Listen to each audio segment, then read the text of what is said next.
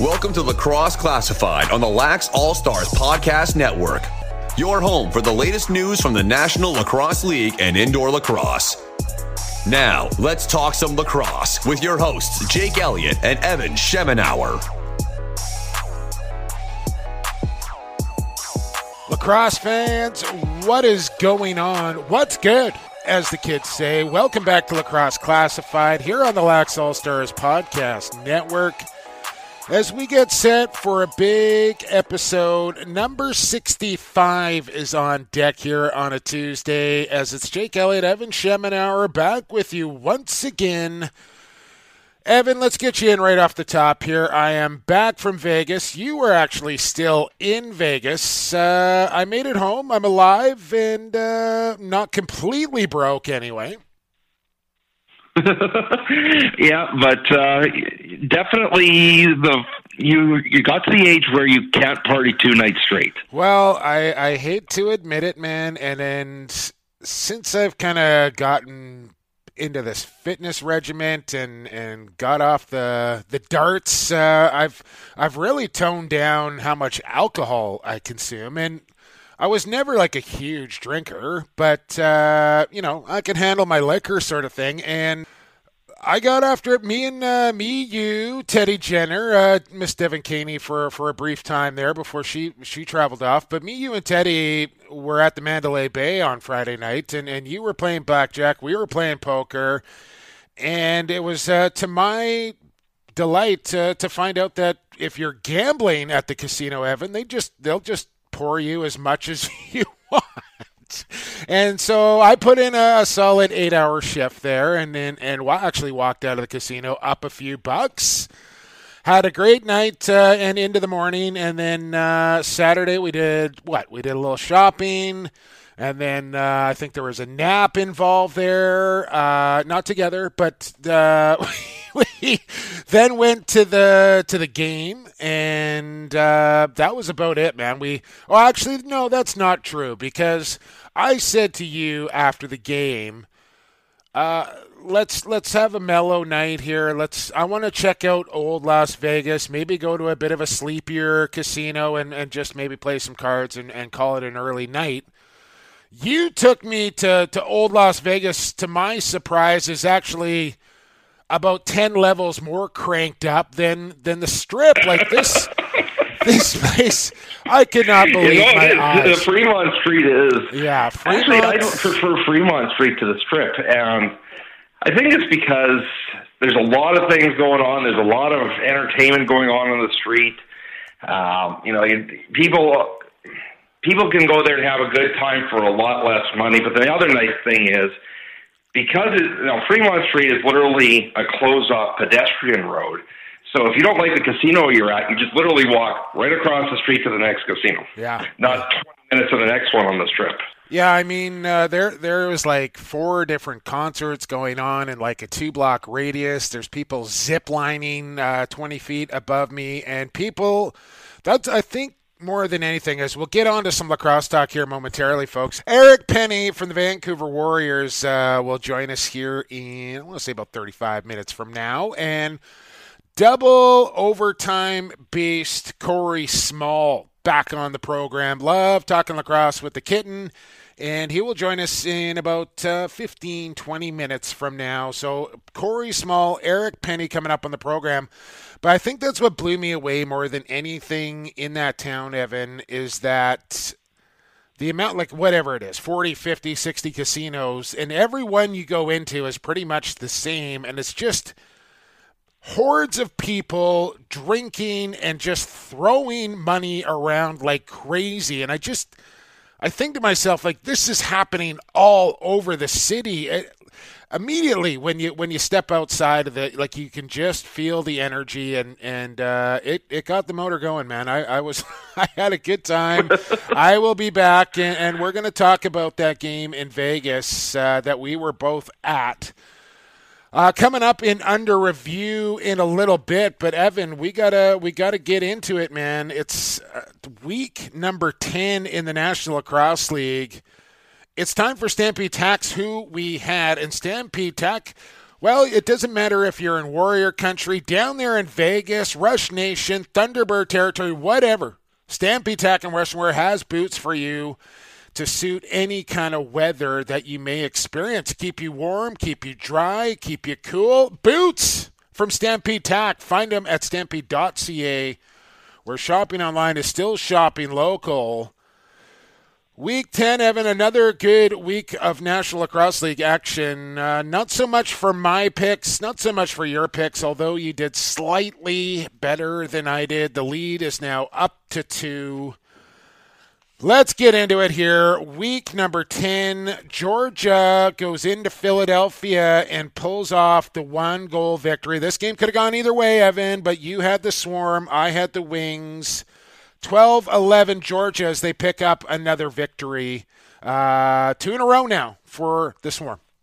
And I think maybe here's the thing to look back on is we thought the swarm were absolutely going to walk away with this East division and a close game, a tight battle against Philadelphia at the start of the season would have been something we thought unimaginable.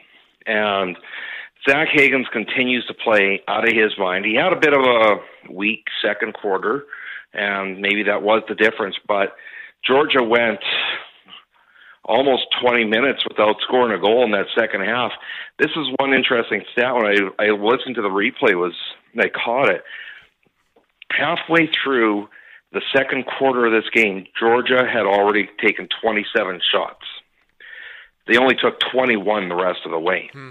So Philly's defense really stepped it up. In the end, it's a couple goals from Randy Staats late in the game. That's the difference.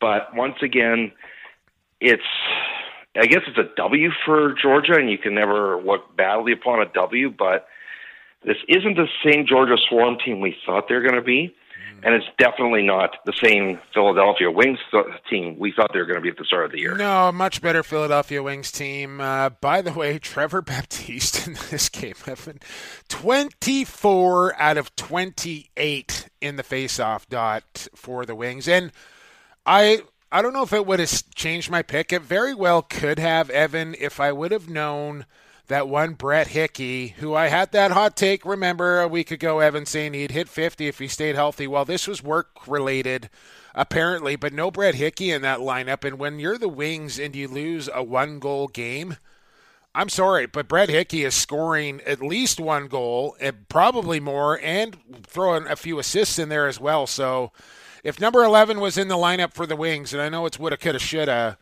I, I like the Wings' chances in that game the way they're going right now, but they didn't mm-hmm. have them, and uh, Georgia goes on well, to the victory. And the other thing too is, um, you know, Jackson with another seven points. He is ripping the score sheet up this year. He's he's on fire. Yeah, it's it's it's not like I mean Shane's always been a real solid contributor, and and I think has kind of flown under the radar with some of the the superstar lefties that that are in this league, but so consistent and the hardest working guy on offense all the time and just finds like he takes a beating out there to Shane Jackson and he just keeps getting up, keeps getting up. And now he's what? He's got a hat trick in every game, Evan, and uh, he's in the MVP conversation definitely here a third of the way through the season or as we approach the, the halfway mark. No question. Well, I mean, there's a few other guys that are in that conversation. The second half of the season will decide it. But um, one of those guys that, if we talk, start talking, especially about the most improved player, one of those two or three guys we're looking at there as well. Yeah, absolutely. Uh, let's move along into Toronto. We would go the undefeated Halifax Thunderbirds going into Toronto to take on the Rock. Now, I saw one uh, Nicholas Rose in Vegas who who made the the trip to, to Sin City after the big W over the Thunderbirds. 12 9 the final in this one. Uh, a good opening half for Toronto, very consistent uh, through three quarters. Got got outscored in the fourth, four to one, but they had such a nice cushion by that point. It was kind of like they just went on shutdown mode here. 12 9, the final in this one. Impressive win for Toronto in front of almost 11,000 fans there at Scotia. Uh, this this is a good win for the Rock, and no more undefeateds in the National Lacrosse League. Yeah, that, that attendance number is critical. Um, you know, they they had some games where it wasn't so great, so to see that's really nice. Uh, now, of course, we always say lacrosse is a game of runs. Well, that's exactly what we saw here. Uh, you know, after the Halifax opening goal, Toronto puts up three. Halifax puts up three. Toronto then puts up eight of the next nine, which is ultimately the difference. Halifax puts up the next four to get it close. So this back and forth ebb and flow but a much better performance from the Toronto defense. Uh, Nick Rose really settling in. And oddly enough, I've completely forgot about this, but Dan Dawson, who needed just two assists, he put up a hat trick because he only got the one assist, oh, so he's yes. at eight ninety nine, yeah. and he's actually only around 37, 38 behind John Tavares in all time assists. Yeah. So that's within reach. Yeah, you know, it's funny when when everybody was talking, like, and I was one of them. Like, nobody's ever catching Tavares for the scoring race or the assists or whatever. It's within reach now for Shawn Evans. Like, if he stays if he stays healthy for the next four or five years, he's going to get there, which is just insane to think about. But there he is, and a lot can happen, obviously, in four or five years. Uh, so maybe we'll we'll have that conversation on uh, what would be like episode two twenty one or something like that, Evan, uh, around there when when Evans uh, maybe approaching John Tavares' scoring record. Listen, we talked about Trevor Baptiste in the faceoff dot for Philadelphia in that game against Georgia. Check out the Wizard, Jake Withers, twenty two of twenty four for Withers in the faceoff dot. So you look at it both ways here. Both mm-hmm. these teams dominant in the faceoff dot, but both lose the game. Well, and maybe this is a, we're slowly starting to see this trend. It hasn't been fully developed yet. You're starting to see. Well, I mean, Withers is a whole different story. Sorry, Withers is, was, was always a face-off specialist that could play fantastic yeah. team. 21 to 23. You're starting to see a lot of teams starting to pick up a Fogo with the intent of teaching them the defensive game, mm. right? And we're starting to see now a lot of these 80% games across the league. This isn't unusual anymore. Yeah. You ignored me twice, so I'll just say it one more time, Evan. 21 of 23 for Withers, but 22 of 24 overall for the T-Birds. Uh, and you're right, you know, Dawson, the leading man in the goal department for Toronto with three goals, and then Hellyer with two, Dominey with two, uh, Rogers one, Edwards one, Jay one. So some nice production and transition, and that's really how Toronto needs to be successful. Solid goaltending out of Nick Rose, who called me out for not betting on the rock for who you got last week. Uh, he was it was in jest, but uh, and I don't mind it. Hey, like if I see you and you want to call me out, go for it. I thought it was pretty funny. Uh, thanks for listening, Nick. Uh, so I think that's it. Solid goaltending for Toronto, a well balanced attack up front, some production, and it, some production and trans- I guess you could use this for any team, but I think in particular for Toronto, Evan, this is the recipe for the Rock. Yeah, and well, when you keep a team off the scoreboard for almost 30 minutes, you're probably going to win the game almost every night. Yeah, that's that's impressive in its own right, right there. Moving along, Evan. Rochester at Buffalo. The rivalry continues here. Two teams that, well, franchises that have obviously go a way, back. And uh, this time it was in Buffalo, Evan. And you, we alluded to it earlier, one of our guests coming up, Corey Small with the overtime winner that sounded like this. Chris Cloutier outside the line to the near side over to Smith, who gets it back to Cloutier, back to Smith. Here's Smith, quick stick shot, score! Pull the trigger, Corey Small. Second week in a row, John Corey Small calls game This time leaves no doubt about it. No bouncing. Didn't take a defender not getting into his own net. That is Corey Small's spot. A quick stick, catch and shoot. Great job by Dhane Smith to drive in. I thought Dhane Smith was shooting. I think Fryer thought so too. And he sends it across to Corey Small, who with a quick stick makes no mistake. John Gertler and Berm Daddy Evans, Steve Bermel on the call there as Corey Corey score. Does anybody do it better than John Gertler, Evan? I don't know if they do. I could listen to that guy call lacrosse games forever. The legend uh, with Johnny Gertler with the call along with Steve Bermel on BR Live, courtesy of the National Lacrosse League. Rebounds. Score. Uh, Evan, uh, Corey Small with two straight overtime goals here for Buffalo. Again, Matt Vinc not particularly sharp, but Buffalo with enough firepower to get it done over the Knighthawks, who they're starting to remind me of the Philadelphia Wings here a little bit from a year ago, having all these one goal losses. They're in them all. They just can't seem to get over the hump.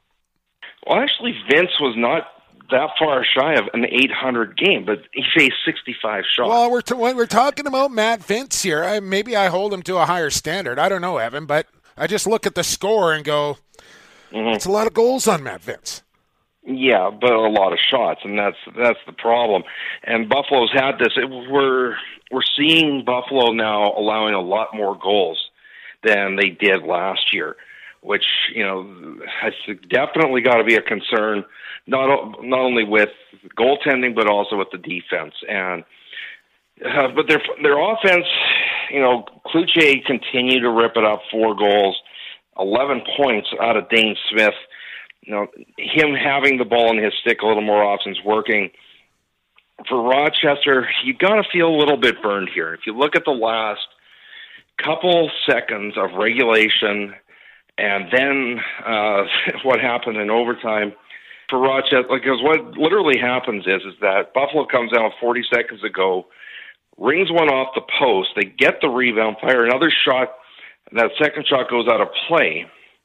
But then Chris Williams goes and reviews the first shot to see if it went in off the post. It didn't. But what that review did was it gave Buffalo a free timeout.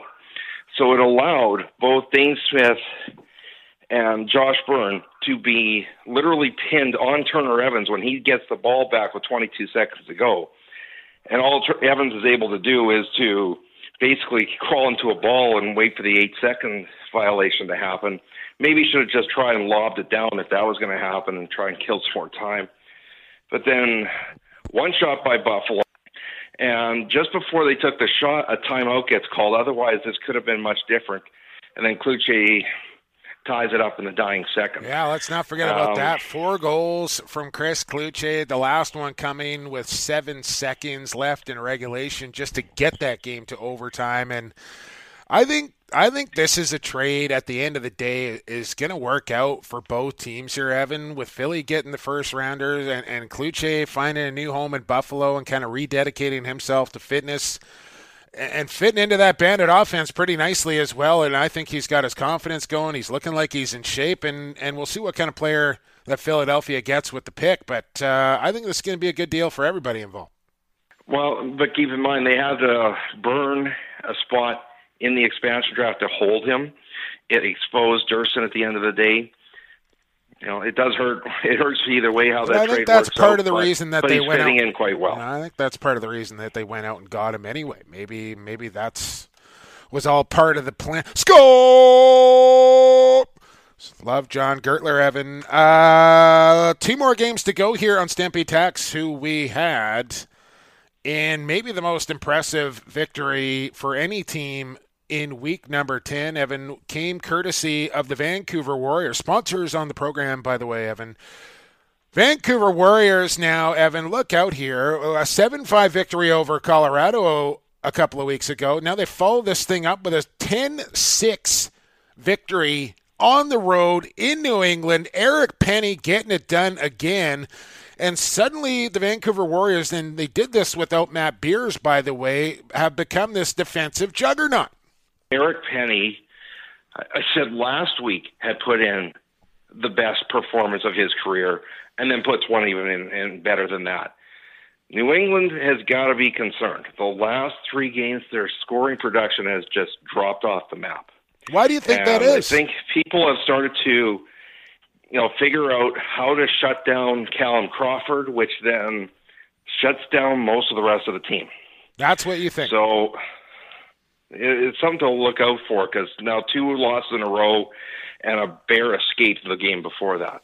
Yeah, and and listen, Vancouver had New England to what four goals with about two minutes to go in this game. Like they were on the verge of, of setting a record, and a couple of late ones. But no Logan Schuss in this game. No Matt Beers. This is the, I, this is a win for Vancouver that I think is going to plant the seed throughout that dressing room that they can go into any arena throughout the league and get a win because to go from Vancouver to New England and get a win like that as impressively as they did, that that's going to send the belief and the message Wow. through that room that they hey this they can they can Mm-hmm. win. How about Sam Clare in the game that he had five points, a goal and four assists in this game? Yep. But but for me, really, Lyndon Bunio, yeah, you Lyndon know, Bunio like- doing his thing. I, I think they this this kid Bunio, he's the kind of guy that every offense needs. And and it's tough because you want production out of your entire offense and he hasn't scored a goal yet. But I that that's gonna come. There there's no doubt about that. But what he does is he'll go into the corners and come out with loose balls. He'll get you those second and third resets on the 30 second clock. He will Yep. jam himself into the front of the goal. He's going to get underneath the, the skin of the defense and draw penalties. He brings so many Well- intangibles to the table. Every team needs a guy like him on their offense. And I know you got to give up a roster spot to get him in there, but I I think they're a better team with Lyndon Bunio in the lineup. That's hot. That's hot. That's hot. That's really hot. Here's the other thing that Vancouver's been doing extremely well the last three, four games is staying out of the penalty box. Such they only had they only Such took one minor penalty this entire game. Yeah, that is absolutely. I mean, again, that's a recipe for every team, right? If you stay out of the box, your your chances of winning the game go up substantially. It's it's. I mean, it's simple, even math that I can do. Evan, stay out of the box. Your chances go up significantly. One more game, so impressive there. So what are we here, Evan? I am one, two. I'm one and two, one and three at this point. No, what did I do, Evan? You were only one and four this Oh week. Oh my God! I thought I was two and three. I was one and four. That is Yeah. that is the worst week I've ever had picking games. Right there. And uh, an overtime away from an 0-4. Wow, that's uh, Although uh, out of the entire lot in who you got, only one person had picked Rochester. That person almost had it perfect. wow. Uh, by the way, oh, so let's get to our last game, and then we'll we'll announce uh, Week 10's winner coming up here.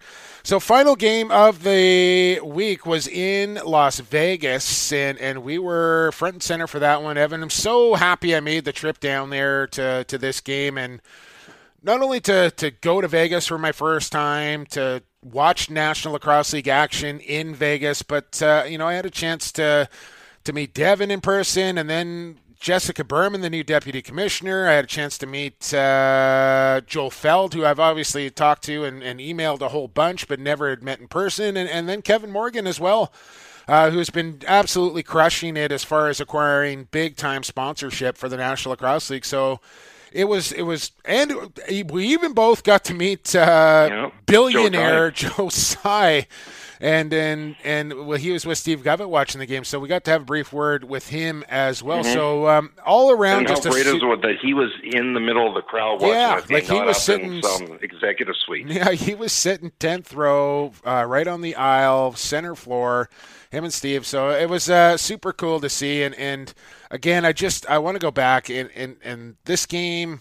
What it takes to to put on an event like that in a neutral site city in a city like that, like the SEALs organization brought their entire staff from San Diego to Las Vegas to get this game to go off. Uh, they had to what cut off a foot and a half of turf, Evan, just to get the turf to fit into the arena. That's no small undertaking. There are a thousand, if not five thousand, things that need to be checked off and crossed off for an event to go off like it did. And to to Steve Govett and Josh Gross and the entire Seals organization, just a fabulous night in Las Vegas. The two teams put on a, a great show.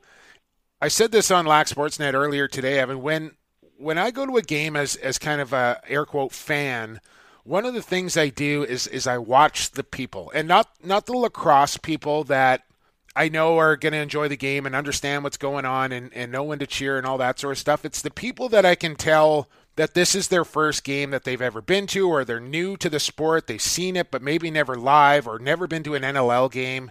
And these are the people that I watch, and, and watching them come out of the building after that game was over, and San Diego won at 17 to 10. Austin Staats makes his return, but watching the people come out of that building with smiles on their face and still cheering and dancing to the music and clapping and to a person. Well, the they, turf was full packed at the end of the game. Yeah. you know everybody heading down there to go get autographs. To a person, it looked like everybody just had an outstanding time and uh, you you're a resident there evan you tell me this looks like this city is ready for a team of their own well hey well, we'll i'll tell you what. we'll get into that in under review yeah but, let's do that. uh, let's, you let's know, we'll get into that in under review but let's let's cover off this game but, here. But I mentioned, let's let's let's talk about the game here. Yeah. Just yeah i mean a big thanks to hannah kosh and steve govett for the hospitality.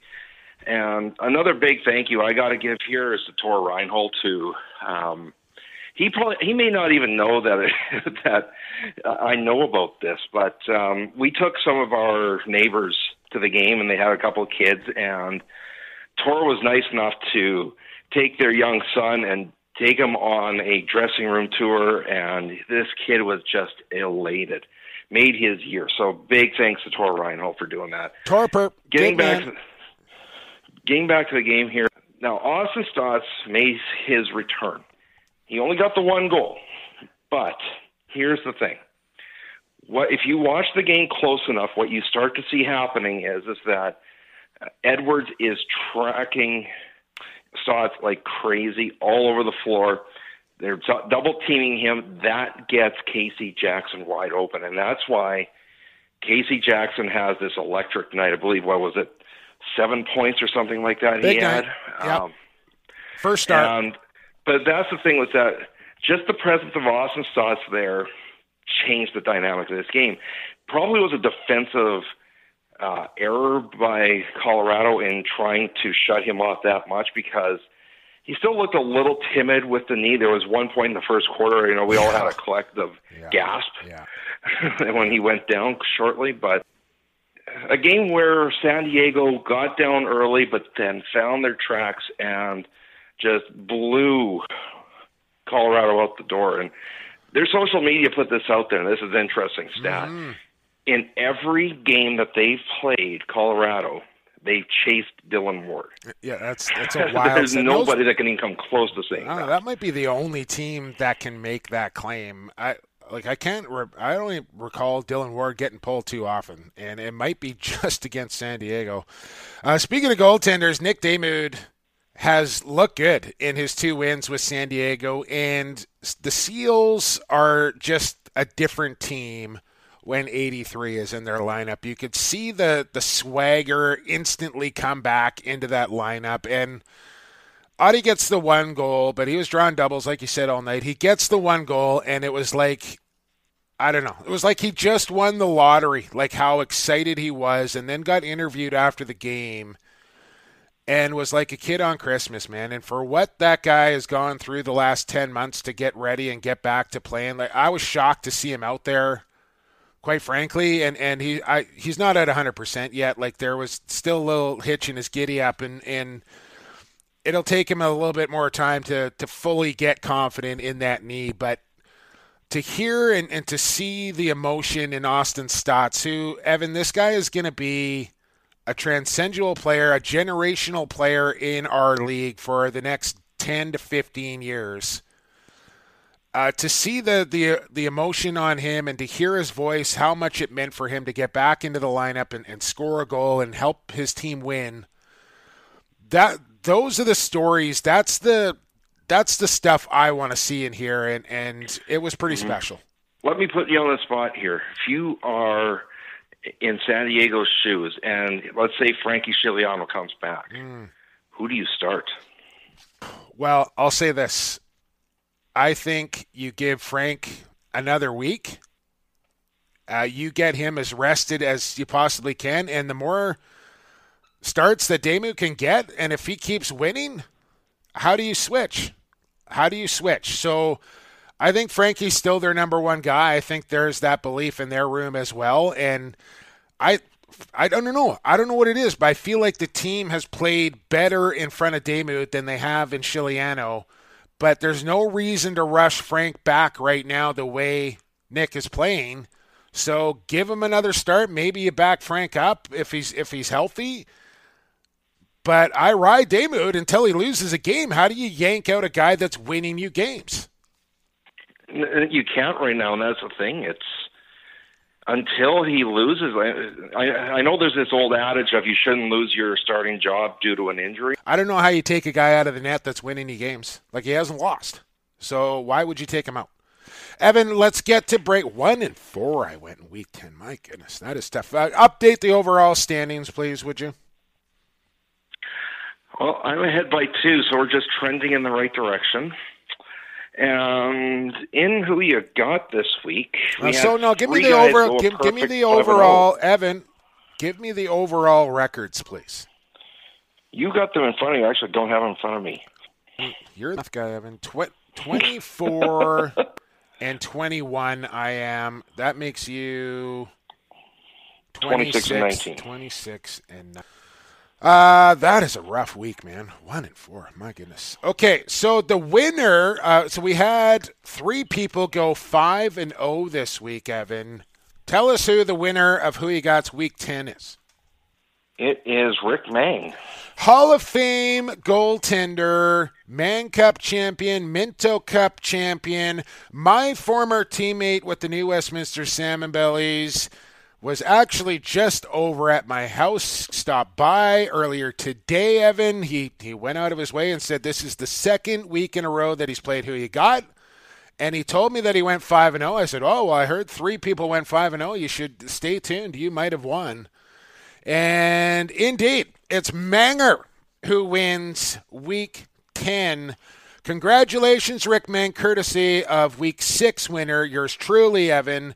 Uh, and you, who's who's never won a week of who you got, uh, congratulations to Rick Mang. We'll be in touch. You won yourself a Stampede Tack and Western Wear prize pack, and, and keep doing your thing, man. You could be in the running for the grand prize at the end of the year. Week six winner, Evan. Yeah, yeah, yeah. You can talk Week Six winner all you like when you're singing Rhinestone Cowboy again at the end of the season. Well, that's uh, at least I'll know the words if uh, if it comes down to that. We that was a big opening section once again, Evan. As we break down five games in Week Ten, we got to get to break. Corey Small is waiting for us to call him so we can have a chat about Buffalo Bandits and all things Corey Small. We'll do that here on episode 65 right after this on the Lax All Stars Podcast Network. Associated Labels and Packaging, a fun family company that offers premium quality labels and packaging with unparalleled service. With 40 years of experience, an extensive product catalog, and an ever growing fleet of equipment, Associated Labels and Packaging is the perfect fit to take your labels and packaging to the next level.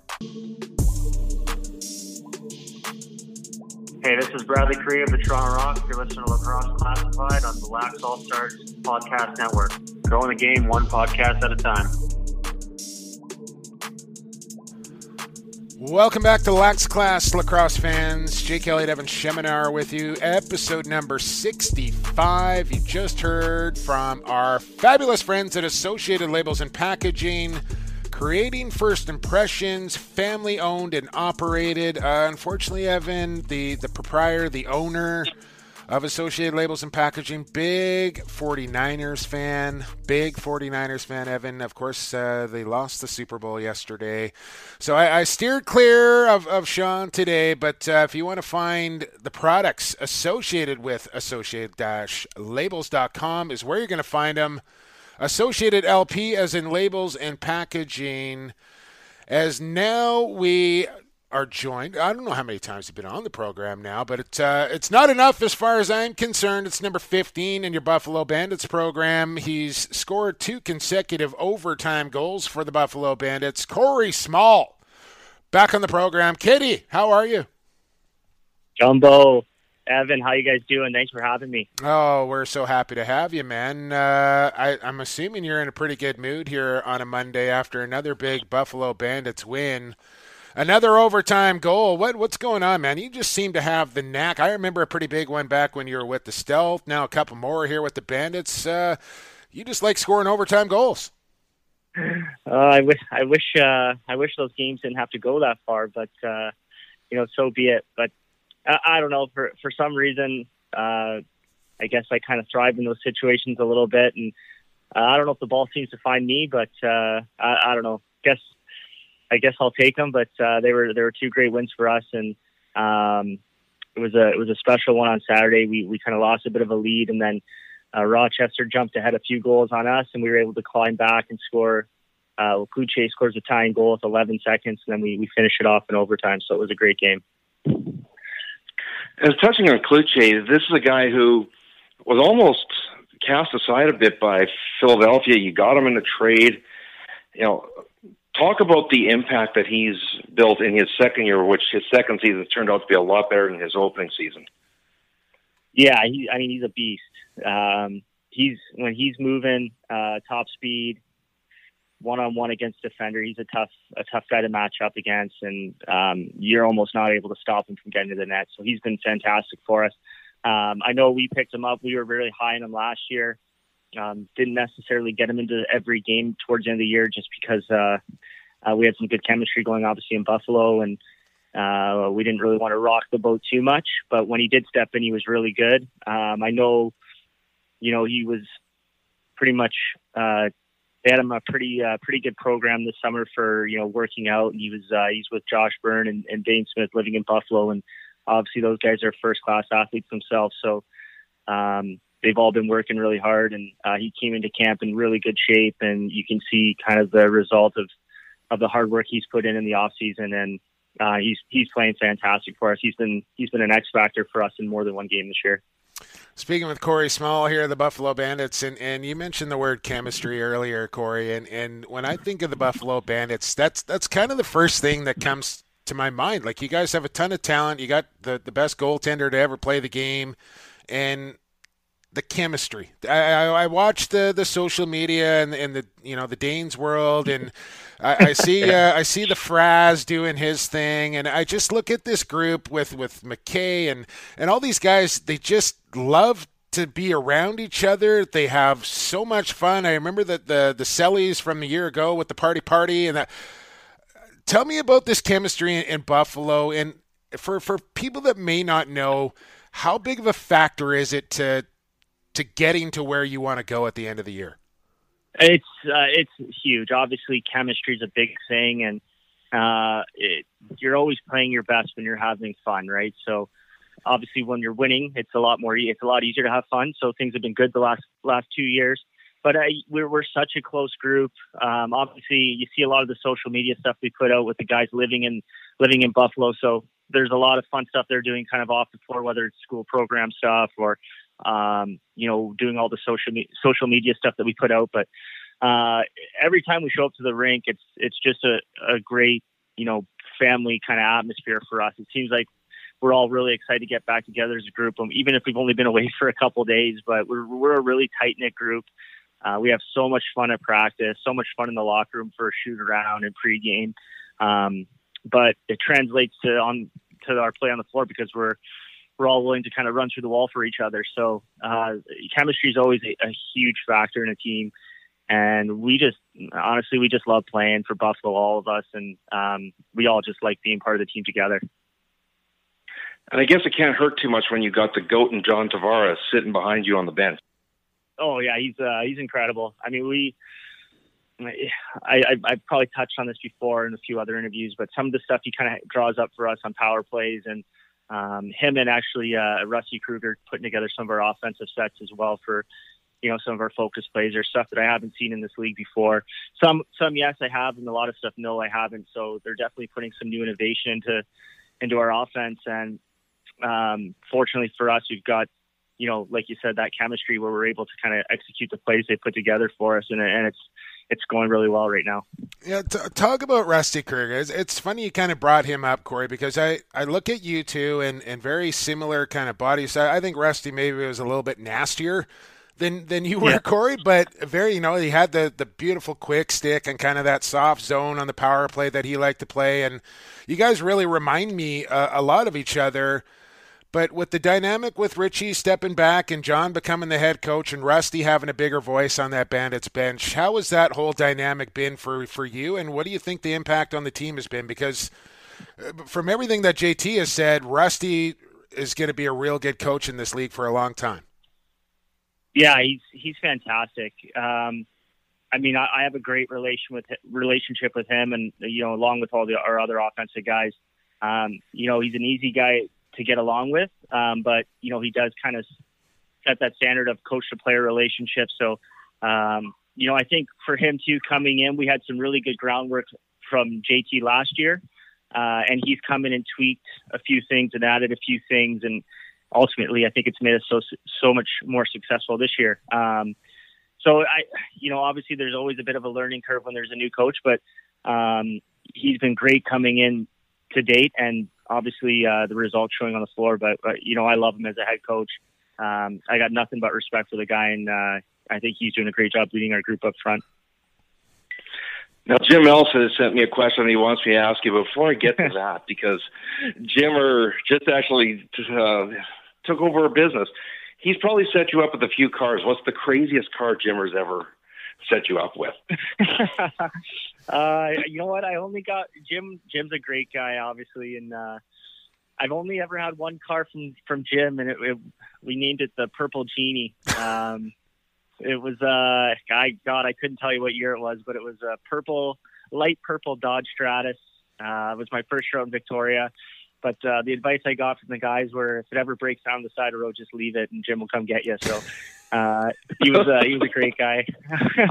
he is a great guy, but um, actually a pretty good story. My wife and I we were driving uh, driving that car up Island one uh, one day when obviously when we were living in Victoria, and we heard like a loud bang, and we are like, "What the heck is that?" And uh, some car speeds up to us, and she's trying to signal through the window that all four of our hubca- hubcaps were shot off the side of the car. So we just looked at her and said, "Don't worry about it, yeah, fine," yeah. and we just kept driving. They're yours if you want them. Yeah. So here's the question Jimmer's got for you: How formative were all those years in Victoria for the way your career has turned out? Oh, I mean, I, those those years in Victoria were huge for me. Um, you know, I was playing in Kitchener, uh, maybe playing a little bit of a lesser role as an offensive guy there, obviously as a as a rookie and second year player. Um, and then when I came into Victoria, uh, I had an opportunity to kind of step into a primary role and actually become more of a, a leader on that team.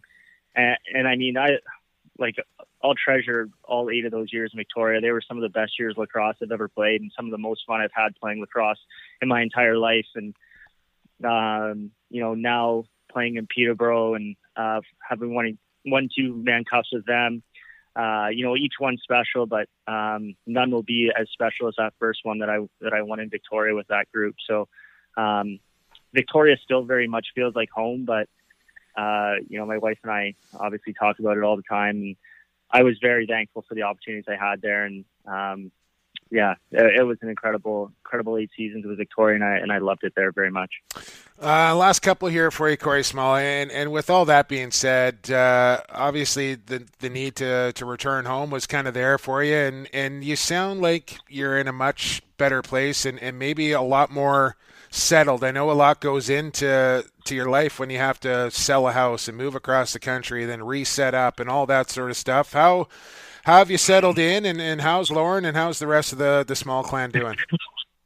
Uh, really good. Lauren, Lauren actually wanted me to make sure I said hi to you. So okay, that was a good plug. It. Good plug to get in there. Yeah, yeah, absolutely. uh, no, it, it, it was uh, obviously when you're uprooting your life and uh, moving across country, it's very unsettling, and there's you know lots of things to go on. And um, you know, I moved home to be close to my parents, and um, you know, Lauren and I bought a house here, and we've been settled in now for about two years, and we're about a three minute drive from my parents' house. So awesome. uh, that's great. And then obviously uh, Lauren's family is from St. Catharines as well, so we're about ten minutes to their place. So we're pretty central to both of our families, which is really important.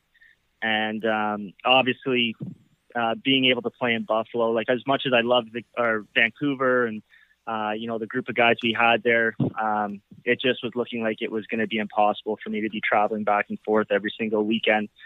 Um, so being able to be back in Buffalo and you know 30 minute drives to games and being able to come back home the same same night after a game has been great. And uh, it's just you know way less taxing on my life and our life as a family. So I've been uh, I've been enjoying it, and obviously uh, playing for a team that's winning, and you know obviously unfortunately lost in the finals last year, but you know it looks like we're on on track for another good season this year, and I'm just I'm just loving lacrosse again, and I'm really happy to be back home and playing lacrosse in Buffalo. Yeah, well, hey man, uh, last one, and and speaking of loving lacrosse and uh, great season, uh, word coming down just a, a couple of weeks ago, St. Catharines will host the Minto Cup coming up uh, this year, Corey. Uh, I, I, don't know how big the the chalet there is in St. Kitts, but if uh, if Old Jumbo might, uh, might might be coming back from Minto, so just uh, maybe keep the couch on reserve for me if you can. Well, we'll make sure the pool's running at a, a, a nice oh! 90 degrees for you. Yeah, I might even be able to take my shirt off in public by then. We'll see. We'll see. Oh, man. yeah, that'd be great. Well, definitely uh, when you're if you're in town, we'll definitely have you over for dinner. That'd be awesome. All right, man. Um, yeah, I, I look I, forward to it. I'm looking for.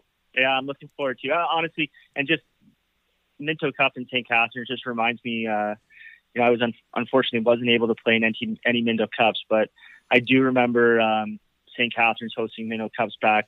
Booyah! Um, in Matt Vinc, Matt Vinc, yeah, booyah, exactly. and the crowds were insane. So um, I'm looking forward to catching some games this year um, because I think the crowds and the experience will be awesome in St. Catharines. Absolutely. Keep it rolling in Bandit Land, buddy, and we'll talk again soon. Awesome. Thanks a lot, guys. Appreciate you having me. Our pleasure. That was the kitten, Corey Small. Two straight overtime goals for Corey Evan, and he's just kind of got the the knack, the flair for the dramatic, and he's and he's really had it his whole career. He he just finds a way to score the big goal. And if we think back not too long ago, he scored the goal to tie the the game two of the final up, right? And almost put everybody uh, right. in tears in Calgary. So right. it, this constantly happens. Yeah, good and point. Good point. It's just you know some guys live for the big moments, and he's one of them. Absolutely. Good chat there with Corey Small. Let's take a quick break here in episode 65. We'll go for off from offense. Not to defense, seven. We'll go to the goaltender, EP 61, Eric Penney out of Rexdale will join us on the other side. This is Lacrosse Classified on the Lax All Stars Podcast Network. A Vancouver Warriors game at Rogers Arena sounds like this. Jones shoots and he scores! Diving effort from Mitch Jones. Nothing's monotone. Lee and Beers go crashing into the crease. Nothing's boring. Now we're going to have a fight. It's the captain squaring off. And at Vancouver Warriors games, loads up. Nothing's offside. Tries a shot and he scores! Experience it for yourself. Vancouver Warriors tickets are available now. Tickets starting from 19.95. Visit vancouverwarriors.com slash tickets today. Hey, this is Derek Keenan, head coach and GM of the Saskatchewan Rush. You're listening to Lacrosse Classified on the Lax All Stars Podcast Network. Welcome back to Lacrosse Classified here on the Lax All Stars Podcast Network. You just heard right there from the Vancouver Warriors.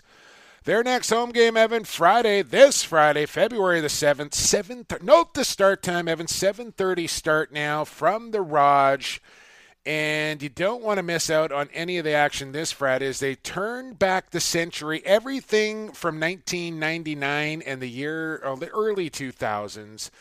Throwback pricing on merchandise, 30% off jerseys and apparel, special Warrior food and beverage pricing, Lucky Row giveaways, and all sorts of other things. Do not miss this game. Vancouver Warriors taking on the Buffalo Bandits this Friday. And we're going to talk uh, to the Warriors goaltender right now. Number one goaltender, Eric Penney.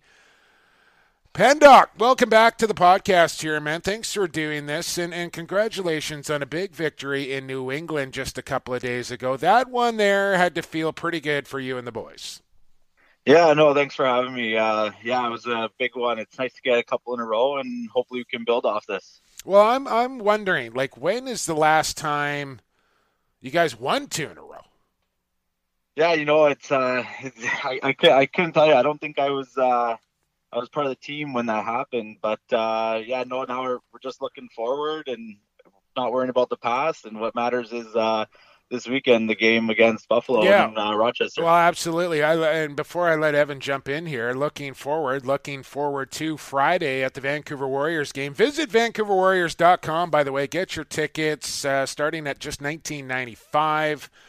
And uh, pretty simple to do. VancouverWarriors.com or call 604 899 4625. And option number one to get your Warriors tickets, uh, throwback na- 1999. Eric Pound, what were you even born? Like, what were you, two, three years old, maybe? yeah, well, I was born in uh, '93, so whatever that is, was that six years? Six years old, I would have been. Okay, so yeah, I mean, you're not remembering much from those formative years, I suppose. What were you doing in 1999? Uh, I was probably watching The Little Rascals on repeat. That was my go-to movie.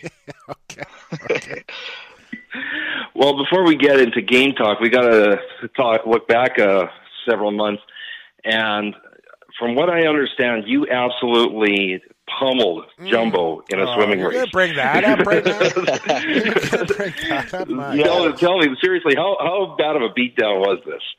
Uh, you know, it was definitely uh, give or take seven seven seconds, I think. It was a Uh, convincing win. Now, mind you, Penney, uh, that was that was hundred pounds ago. So uh, I don't know if yeah, you know, we- we, we might have to do a rematch Uh-huh, soon, just uh-huh. uh, just uh, between us and see what happens. I know you've been uh, working out a lot now. Uh, I'm trying. I'm trying, but I'm just saying. Like I, I, I think I would actually maybe just skim along the top of the water now. Like I wouldn't even uh, be like a like I don't know, like a race boat or something. Yeah, I'd, I'd love to do it again. It'd be fun. All right. Well, let's uh, let's talk about this Vancouver Warriors get up here, and and I get well maybe we'll start with with Aaron Bold, Eric, and the decision made by by Dan Richardson and company that they were going to kind of part ways with with Boldy here, which really thrust you into the number one spot. Tell me, tell me what that did for you personally. Like I look at it from the outside and go, that's a massive vote of confidence into Eric Penney, and a, and a clear decision now that this is your team going forward. That can only help you and your game and your confidence level, can it not? Yeah, first off, I, I want to thank Aaron Bold. Like working with him and playing with him, I really learned a lot, and, and he helped me out a lot as well. But like you said, it's uh, it's a huge confidence boost as well to be named the number one goalie in an organization, and and my goal is to compete with the with the top goalies across the league, and uh, and yeah, like just having the faith and the support from the management and coaching staff, along with all your teammates, is uh, is good, and it's going to help you any night for sure. Now, holding Callum Crawford off the score sheet is one heck of an accomplishment. Talk about the game plan, goaltending, defensive wise, as to he must have had been the focus going into this game against New England. Yeah, he, he was definitely a focus, and uh, we were trying to. Our, our main point was kind of let let the other guys beat us tonight, and we made a slight defensive adjustment, and it really worked out. Um, we were pressuring him and, and giving them the shots that we were expecting, and anytime you can do that with any player, it's going to make myself and our team successful. Speaking with Eric Penney from the Vancouver Warriors, and, and Eric, I want to go back a little bit, and, and you mentioned Bold and, and helping you, and, and like for for fans that don't know, you were a draft pick from the Buffalo Bandits. You you spent some time on the practice roster there. The Stealth acquire you. Uh, you, you spend some time as a backup, as a third guy. All of a sudden, you get thrust into a starting role, and then you go back into a backup role. You get to Vancouver and you kind of battle for a number one job. Like, this has been a long road and a long process for you. And for goaltenders, sometimes it just takes them longer to kind of figure it out. And you've you've had some real success in the summer with some goaltenders of the year and some first team all stars. But now you really are seemingly getting it at the National Lacrosse League level with you know a five goal performance here against Colorado, a, a six goal performance there against New England, where now I'm starting to see the Eric Penney that I that I see in the summer. I'm starting to see in the National Lacrosse League.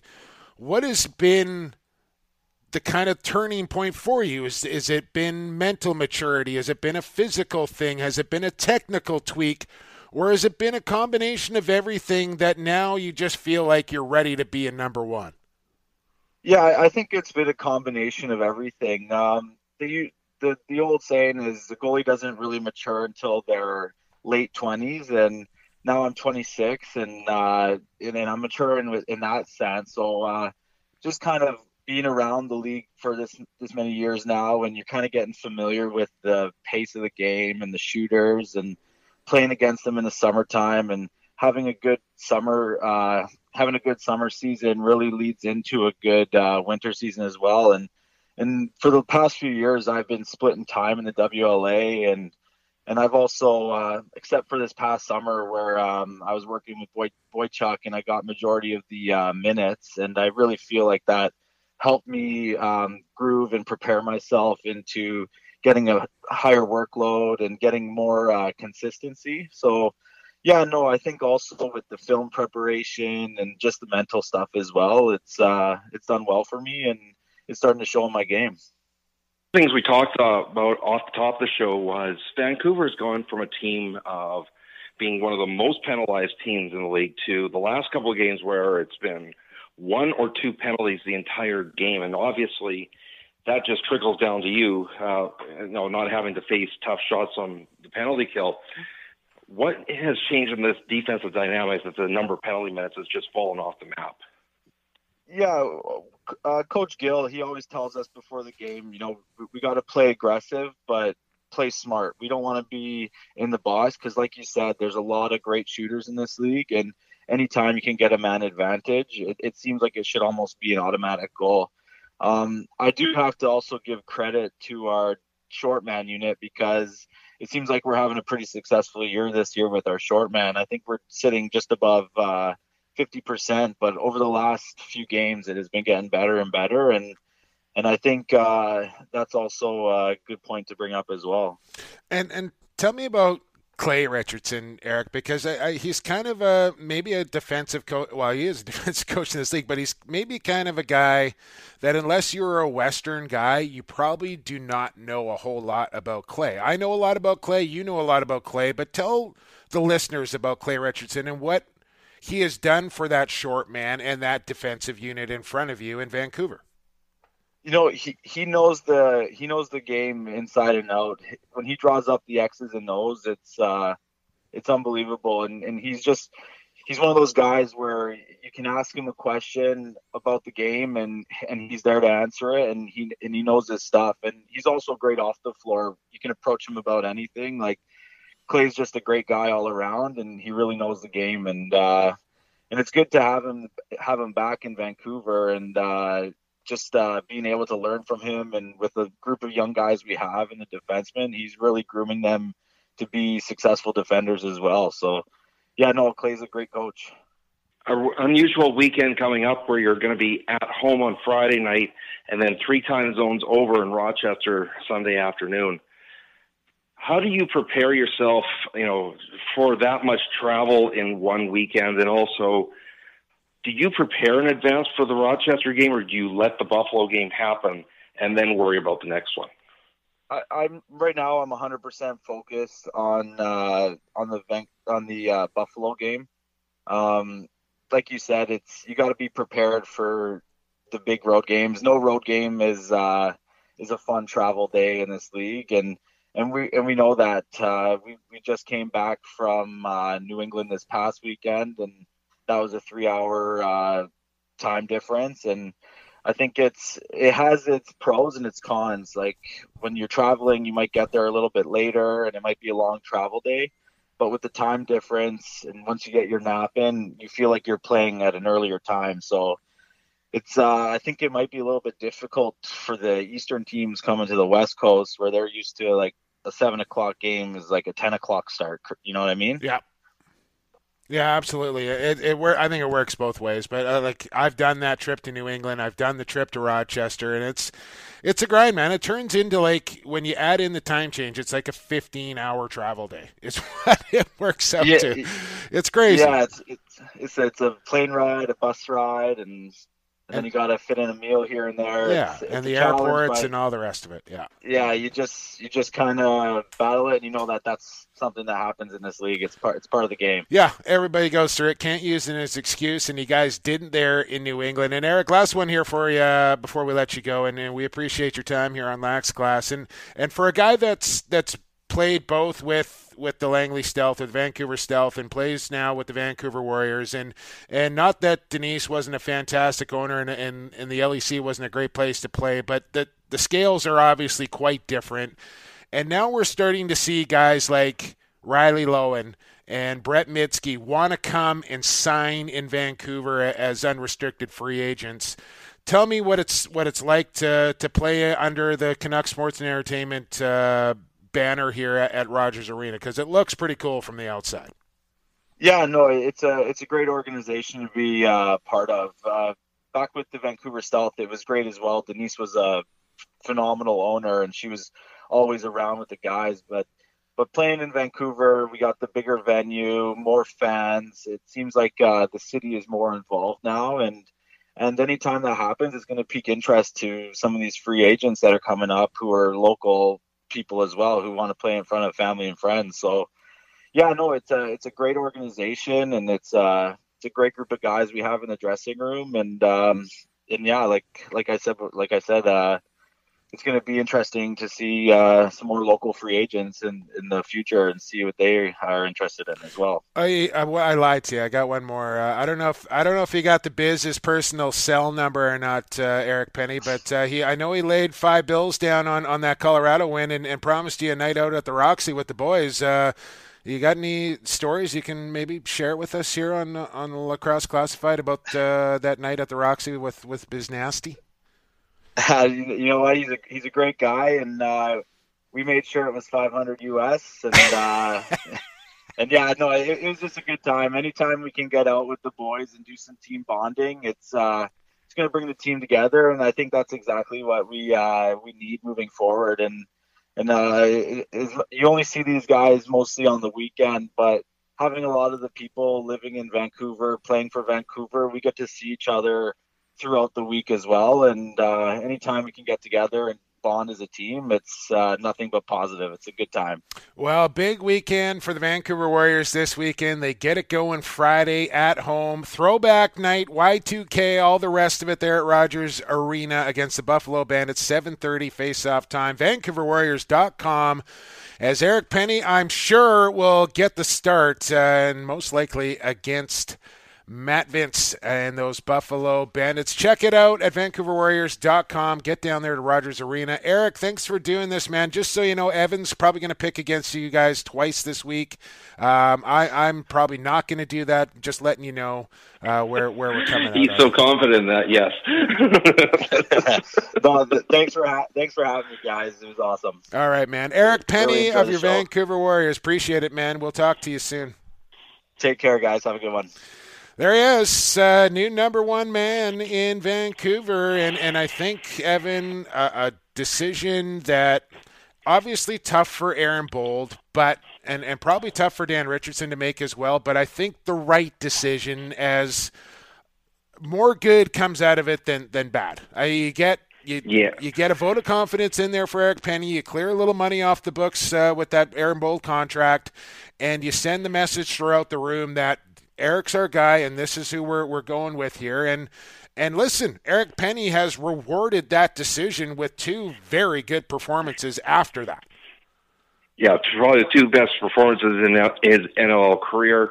And that's the thing. It's now he doesn't have to sit there and worry, am I going to play this game or if I don't play well, am I going to get the next one? It's his it's his job, and it, unless he goes down, he's the starter, Yeah, and, and I that's think just he's a ready. world of confidence. And I think he's Yeah, like he we've seen it building, building, building, and it's taken Eric a little while to get there, but he's there now. Like he, I think you watch him play, and he is a confident goaltender in between those pipes. Oh, he absolutely is, and you know he's given Vancouver a shot at getting in the playoffs now. Absolutely, they're in the mix, man. They are in the mix. They take on the Bandits Friday. Okay. Speaking of that, we got to take a break here, Evan. We got under review, we got news and notes, and we got week 11. Who you got all on the other side? Episode 65 of Lax Class on the Lacrosse All Stars Podcast Network.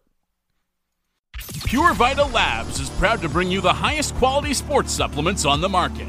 PVL products are 100% all natural with no artificial flavors, colors, or sweeteners. And the entire line is also Informed Choice certified. We designed all our products with the athlete in mind. We look forward to being a part of your athletic achievements, helping you push the bar higher, win at the highest levels, and set personal records for years to come. Hey, this is Brody Merrill from the San Diego Seals. You're listening to Lax Class, your go-to source for all things NLL and box lacrosse. And now it's time for Who You Got. Back, episode 65, Lacrosse Classified. Thanks for joining us here. And uh, Evan, we don't want to waste any time here in the fourth quarter. Three quarters down, one quarter to go. No more breaks here on Lax Class. Big thanks to Eric Penney, Corey Small. Uh, let's get right into it right now. It's time for under review.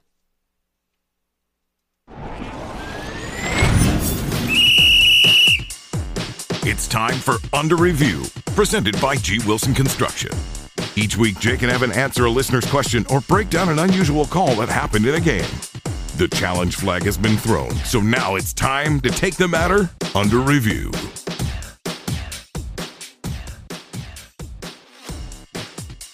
Under Review, brought to you by our good friends at G. Wilson Construction. Building fine custom homes one at a time. Uh, I mentioned uh, Blair Wilson, owner of G. Wilson Construction, texted me while I was down in Vegas. Says, How's Vegas? I said, Pretty good. I said, I just uh, happened to bump into billionaire Joe Tsai. And he said, Ask him if he needs a house built in Vancouver. and that's the crazy part is that if Joe actually wanted a house in Vancouver, he could very well go to G. Wilson Construction and they could come through and build that puppy. How cool would that be? or maybe not even necessarily Vancouver. I mean, they could, they if it was somewhere else, probably could get the building permits and go do it, right? Well, I might just have to uh, slip him a business card or something next time I run into billionaire Just make Joe sure they got a guest side, guest house on the side for me when I arrive, or something like that. You know, there you go. Just slip it in there. Yeah.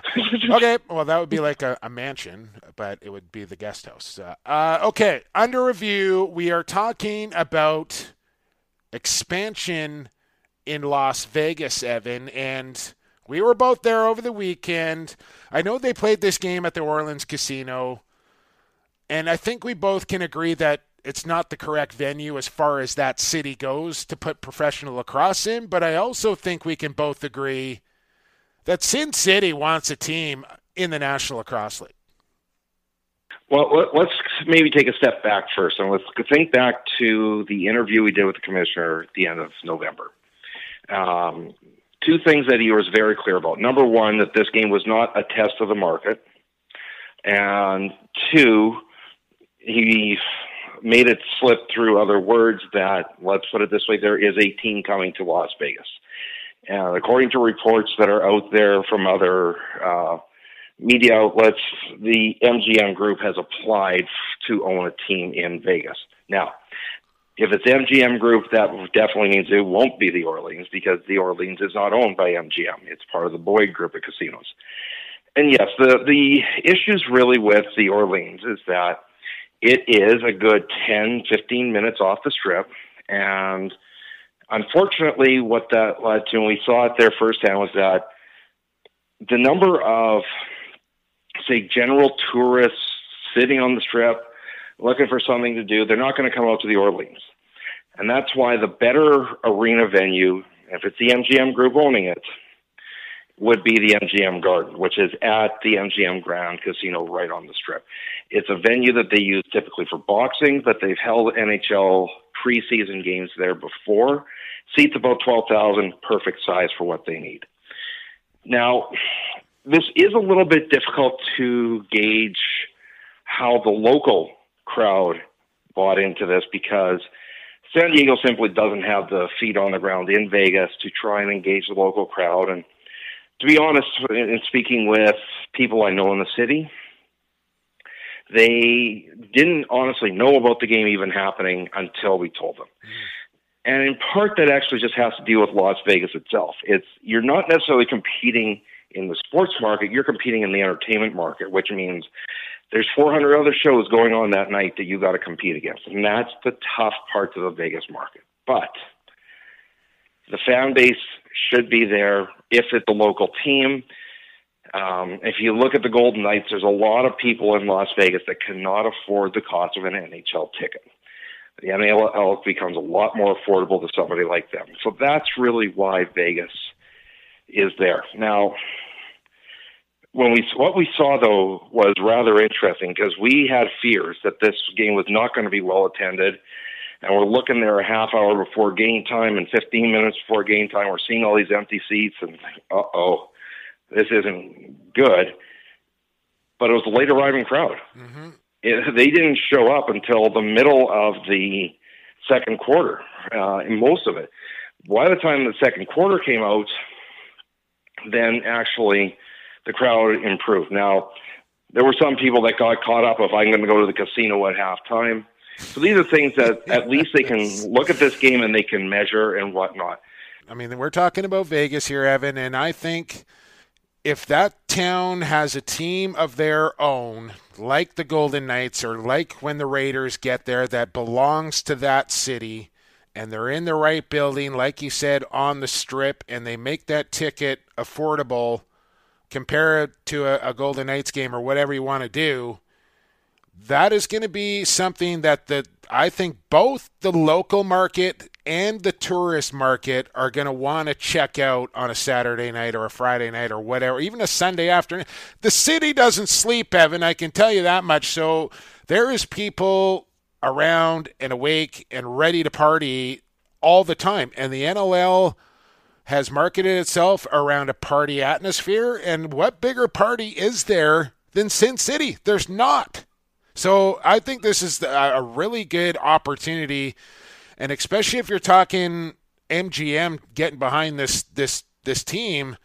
Casinos usually have a couple of bucks in their pocket, Evan, and they're going to promote the heck out of this thing. And I think you're right. I think the the National Lacrosse League did a fantastic job of letting everybody know about the game going down in Las Vegas, but I'm not sure that the job was done about letting Las Vegas know that there was a game in Las Vegas. And and who knows um, how good the turnout could have been and and I don't know like I I'm just from from listening yeah. to you being a, a, resident there that is there on a regular basis and from kind of talking to people around uh, casinos and on the streets I don't know how much was done but I'm just saying I think if a team is is Las Vegas's own and it's marketed to that town. The tourist market is going to come. It's the local market you need to engage, and I think that's doable by MGM if that is in fact the the ownership group.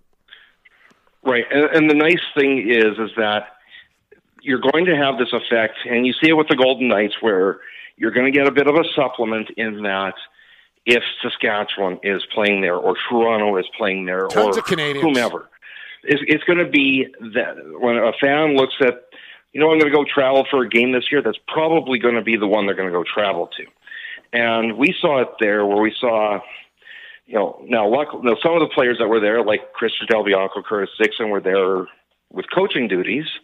But you had others like Nick Rose Brock and Sorensen. Jason Noble and whatnot that let's get a let's get a plane ticket and a hotel room in Vegas and let's go have a good time. Yeah. Well, that's So, what we did, Evan, except we didn't get gonna the hotel room. Yeah. Like I, I literally just hopped on a plane and said, I'm going to Vegas.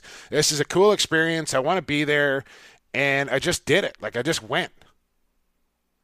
And I wasn't the only one. Like there were tons of people that did that. So I think you're right, man. I, I think it's going to be a destination. What do you think about this? I'm just going to lob this one out at you, Evan. What about what about so even if Vegas gets a team or whether they don't get, what about holding an NLL All Star game in Vegas every year? And that's the Uh, I wonder what the blood alcohol content will be on the floor in a game that doesn't count. but um, no, come on. Uh, Seriously. I, I'm not. I'm not sold on All Star games, and if they're going to hold an All Star game, I know you and I have had this conversation with others before, and the simple thing is make it worth the player's while. Yeah. Put some bonuses, Yeah. put an MVP bonus, And a winner's bonus, lacrosse whatever. All-Star games are different, Make it a competitive game. Well, please. that's that's what I'm about to say. Is that most All Star games are patty cake, all offense. Lacrosse All Star games are not like that, and that's the the risk that I think owners are are trepidatious about diving into that endeavor is because they know like defenses are still going to play hard against their star offensive players and do they really want to risk them going out and getting lit up by somebody or whatever during a game? Because you know like if Steve Priolo or Matt Beers is playing defense like they only know how to mm-hmm. do it one way but you got to like you But- can't you can't put 20 guys all, all offense out there either right? Like No. nobody wants to watch that. So I think you got to make it a but real what the, game the league would have to do, like the NHL does, Insurance. is if you want to set the All Star game, fine. You're suspended one game. Yeah, and get get insurance to cover it all as well, I guess. But uh, I'm just throwing that out there. I think I think having an All Star game in Vegas every year, the reward you get to go to Vegas and, and all the rest of it. I think I don't know, man. I just, just kind of came to mind. Just an idea. Nothing more, nothing less. Uh, that was under review. Brought to you by G Wilson Construction. We'll see how it plays out here. I don't know if, if it's the next team that's coming or or what, but uh, I think it's coming. I would Evan. think it. I don't think it's the next one coming because remember the commissioner said he th- there's the keys right, which is the right owner, Mm-hmm. right mark, right, right market, right arena, right management. Right. We'll see. They don't have the right arena locked down just yet. That's that's the one thing that I think leads me to believe it's the next one, not the not the, the one say a year from now that'll get announced. It's time for who you got. Evan, who you got? Jake, who you got? Who you got? Who you got? Who you got? Who you got? Who ya got? Who you got? Who you got? Presented by Stampede Tack and Western Wear out there in Cloverdale since 1967. Evan, do you know that Stampede Tack has more than just boots there? Well, you did, Evan. But I'm telling the rest of the people they have a great selection of CSA approved work boots, tough enough to tackle any job site. Stampede.ca, shop online. It's still shopping local. And they make the best quality boots out there, Evan. There's no doubt about it. They carry all the good ones, man. I got a pair myself. I uh, didn't bring them to Vegas, but I love my Blundstones. They're getting more comfortable every time I wear them. By the way, Blundstone Grand Prize. Who you got prize pack? You could get yourself a pair of Blundstones yourself if you keep playing who you got. Sign up every week and be in the running for the grand prize at the end of the year. All right. Terrible week 10 for yours truly. 1 and 4. I need a big bounce back here for week number 11. How many games we got, Evan? We got one, two, three, four, five games again here in week 11. And we got Friday, Saturday, Sunday lacrosse again, Evan, which I absolutely love. Last three weeks, three days of lacrosse, five games. Here we go. Week 11. It starts in Vancouver. We've talked a lot about it. Buffalo at Vancouver. Evan, who you got? This is one that I would have thought a couple of weeks ago would have been an easy pick, and now it's not. And the reason I say that is is that Buffalo's defense has gone south, and that exposes them. Um, it's you've seen the goals against number skyrocket, and now you've got Eric Penney who's red hot. And now I'm literally, literally at a coin flip point. You're to flip the coin. I know what? To heck with it. I'm gonna take the Bandits, and just because I think that this oh. defense is gonna get it figured out sometime. Wow, I I thought you were about to take. I'm taking Vancouver, Evan. You know I am. I thought you were about to take Vancouver, and and you you tricked me. You took Buffalo. That's okay. I'm taking the Warriors. I think they got a real tough weekend coming up here, and if they are going to get a victory, I think it's going to come in their first game, which may allude to who I'm picking a little later on here. But uh, I'm taking Vancouver at home to beat Buffalo. Next game, it's the Twitter, Facebook, BR game of the week. It's going down in Saskatoon. It's 80s night at Sasta. Streetheart will be in the building, Evan. It's a rematch. Colorado at Saskatchewan. Who you got? Now, this is the odd thing where you got one team who is going, coming off two bye weeks. So now they did practice this past weekend in Toronto, so Okay. at least they're not 100% rusty, but they're still there. And you got another team who I, I can't predict anymore what Colorado team I'm going to be watching. Mm-hmm. Is it the one that stuck it to the rush a couple of weeks ago? Or is it the one that lost to Vancouver? Is it the one that got beat up in Vegas? I'm not going to take use the Vegas game too much because that's just an unusual circumstance of a game, but I don't think the Rush let this happen again. And this is a critical game because it decides the season series. And if there is a tiebreak needed later on, this is the game that decides it. But I'll take the Rush in this one. I just don't think Keenan's going to have two bad performances against his team back to back. Huge game, huge game. You know I'm taking the rush. I don't think we need to spend a whole lot more time on it. I think you make some good points there. This is going to be a tough game, Evan. I'm thinking like a 10-9, 11-10 sort of grind it out sort of game. It's going to come down to a final possession, maybe even overtime. I'm taking Saskatchewan regardless. Riptide at Roughnecks. This one going down on Saturday night from Cowtown. Evan, who you got? And oddly enough, the, if I'm not mistaken, this is the last game Dane Dobbie misses. So, uh, uh, one more over the hump that Calgary's got to get. New York, prove it to me that you can do it, but you got to take the Roughnecks here. I think uh, true, true. I, I'm taking the Roughnecks. Danny Mack, uh, former Roughneck captain, will make his return to Calgary. I would expect the Roughnecks to, to maybe have a little video tribute or something there for, for Basement Dan. I, I hope they do. I think he deserves it. But give me the Roughnecks as well. I, I they're they're going to be a hungry team for a victory here on their home floor and, and taking on a Riptide team that I think is just going to be maybe a little overmatched here. So Calgary, it is for both of us. Okay. Two Sunday affairs here in week 11, Evan. And like we mentioned, Vancouver hosts Buffalo on Friday. Then they get that Saturday off. They'll travel on Saturday. They'll get a good night's sleep before they wake up and go to the Blue Cross Arena for a date with the Rochester Knighthawks, who you remember coming off that one goal deficit overtime loss to the Bandits. Warriors at Rochester. This is an 11 a.m. Pacific time start from Rochester. Evan, who you got? As much as there's this crazy travel, at least there's a day in between games. So that hopefully will mitigate part of the issue. Pretty simple. If it's Eric Penney versus, r- regardless of which of the three goaltenders Rochester starts, I'm taking Eric Penney. I'm taking the Warriors. Wow. Well, I'm going to take the Warriors too. Then I'm taking Warriors both games. I can't believe I'm taking the Warriors to win both games this weekend, Evan. I can't believe you picked them. Period.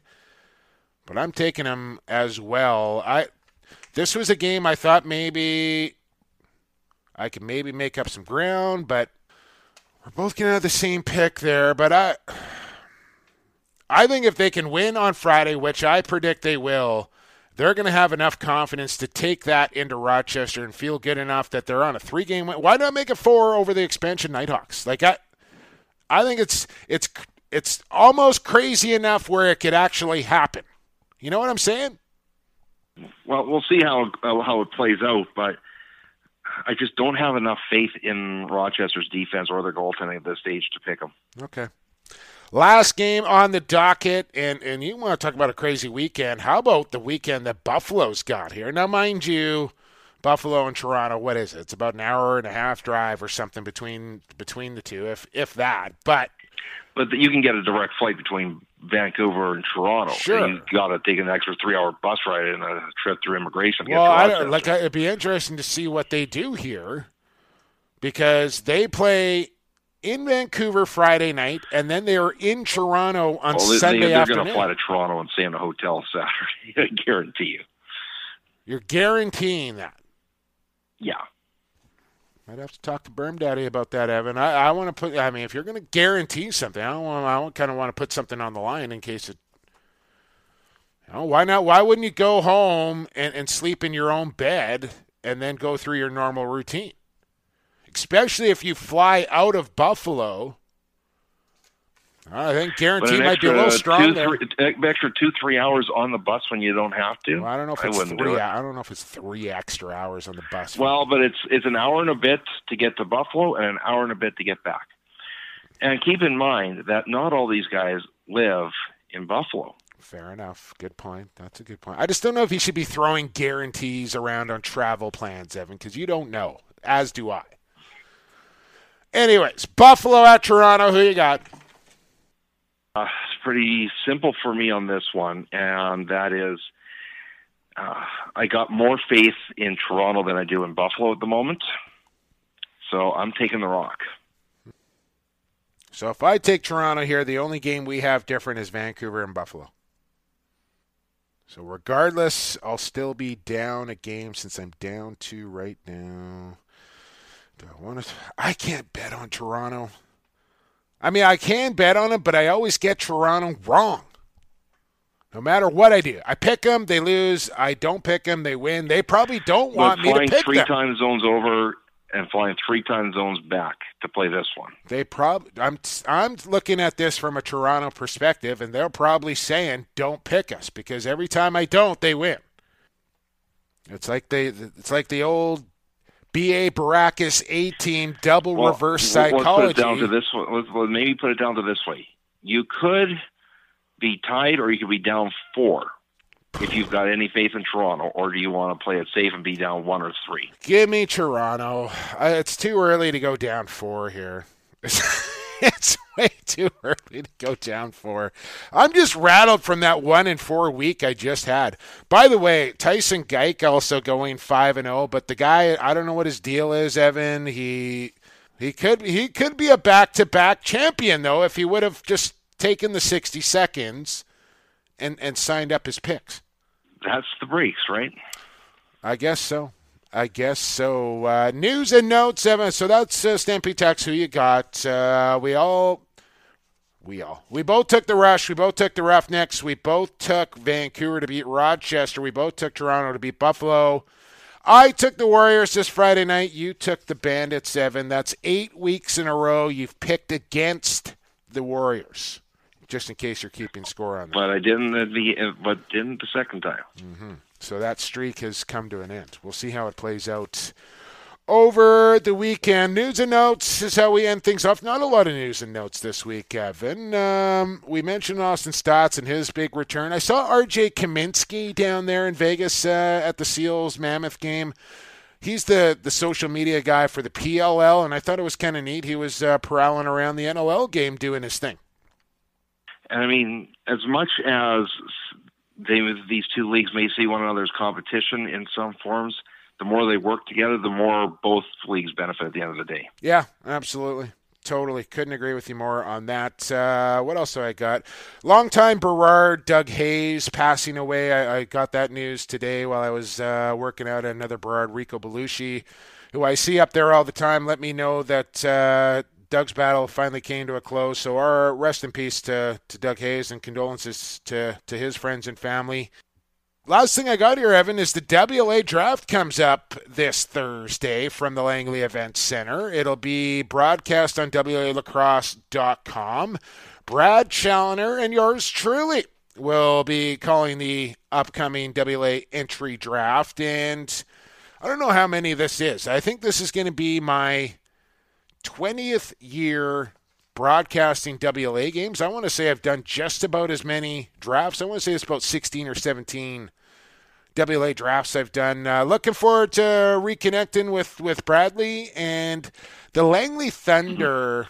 Evan have have seven out of the first thirteen picks in the draft. Is John Arlotta their GM? Yeah, right now Rob Buckin, uh, who is Buffalo's Western Scout, is uh, the GM there, and he's uh, he's responsible for drafting guys like Tony Malcolm and Chase Fraser and and a couple other guys there as well. But uh, he he's been he told me via text that every trade that he has made over the last four or five years has been for this draft coming up. So I think I don't know if he's going to hold all all those picks. I yeah. think he may wheel and deal here a little bit, but um, he's been really focused on this year's draft and been stocking these picks up. He's also got Curtis Dixon coming to town. He's got Billings and Dobbie coming back, along with Robinson and Con- and Tyler Pace. Like this, this well, Dixon, we don't team, know though how many games he's going to well, play. Yeah, no, he we don't. also hinted that he's going to play PLL. This sure year. is, sure is. But all you need to do is play four games, and you're you're qualified for playoffs. So, right. Uh, but I mean, I guess here's the one thing I don't know if they've released this yet, but this is the first year I believe that they can protect a player, protect a protect a local player. Right. Has anybody indicated who's off the board at this point? Well, I think the, the, the simple answer is Reed Bowering will be protected by Coquitlam. I'm not sure what they do in Langley. It'll be Martell or Kalinic, I would assume. Um, I'm not sure who Burnaby protects. New West, I'd have to look at their roster, but I, I think that it'll be pretty clear. But uh, they not no official list has come out in that regard, but and we'll see. And it's interesting because if a team doesn't want to protect a player, then they get an extra compensatory pick before the draft even starts, which is a little bit interesting. So there's a new wrinkle Ooh. in the draft. So yeah, you, unless it's a superstar, you're not going to protect anybody. Exactly, exactly, and you get the extra pick, right? So. Uh, it's gonna be it's gonna be really interesting. It's a new wrinkle that I'm looking forward to. WLacrosse.com. It all gets going seven o'clock Pacific time on Thursday from the Langley Event Center. Evan, you got anything else?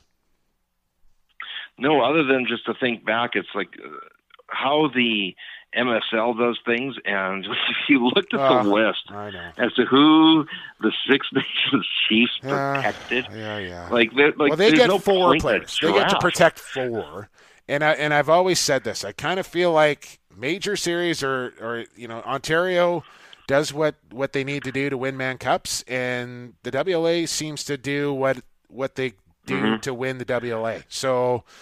I don't know what the answers yeah, we're, are. We're protecting four guys, and by the way, one is Audi and one is Tahoka. Yeah, yeah. Good luck. I mean, uh, yeah, it's tough. It's tough. It's tough. No question about it. Anyways, I think that's it for episode number sixty-five. A little shorter this week. We did our best, anyways.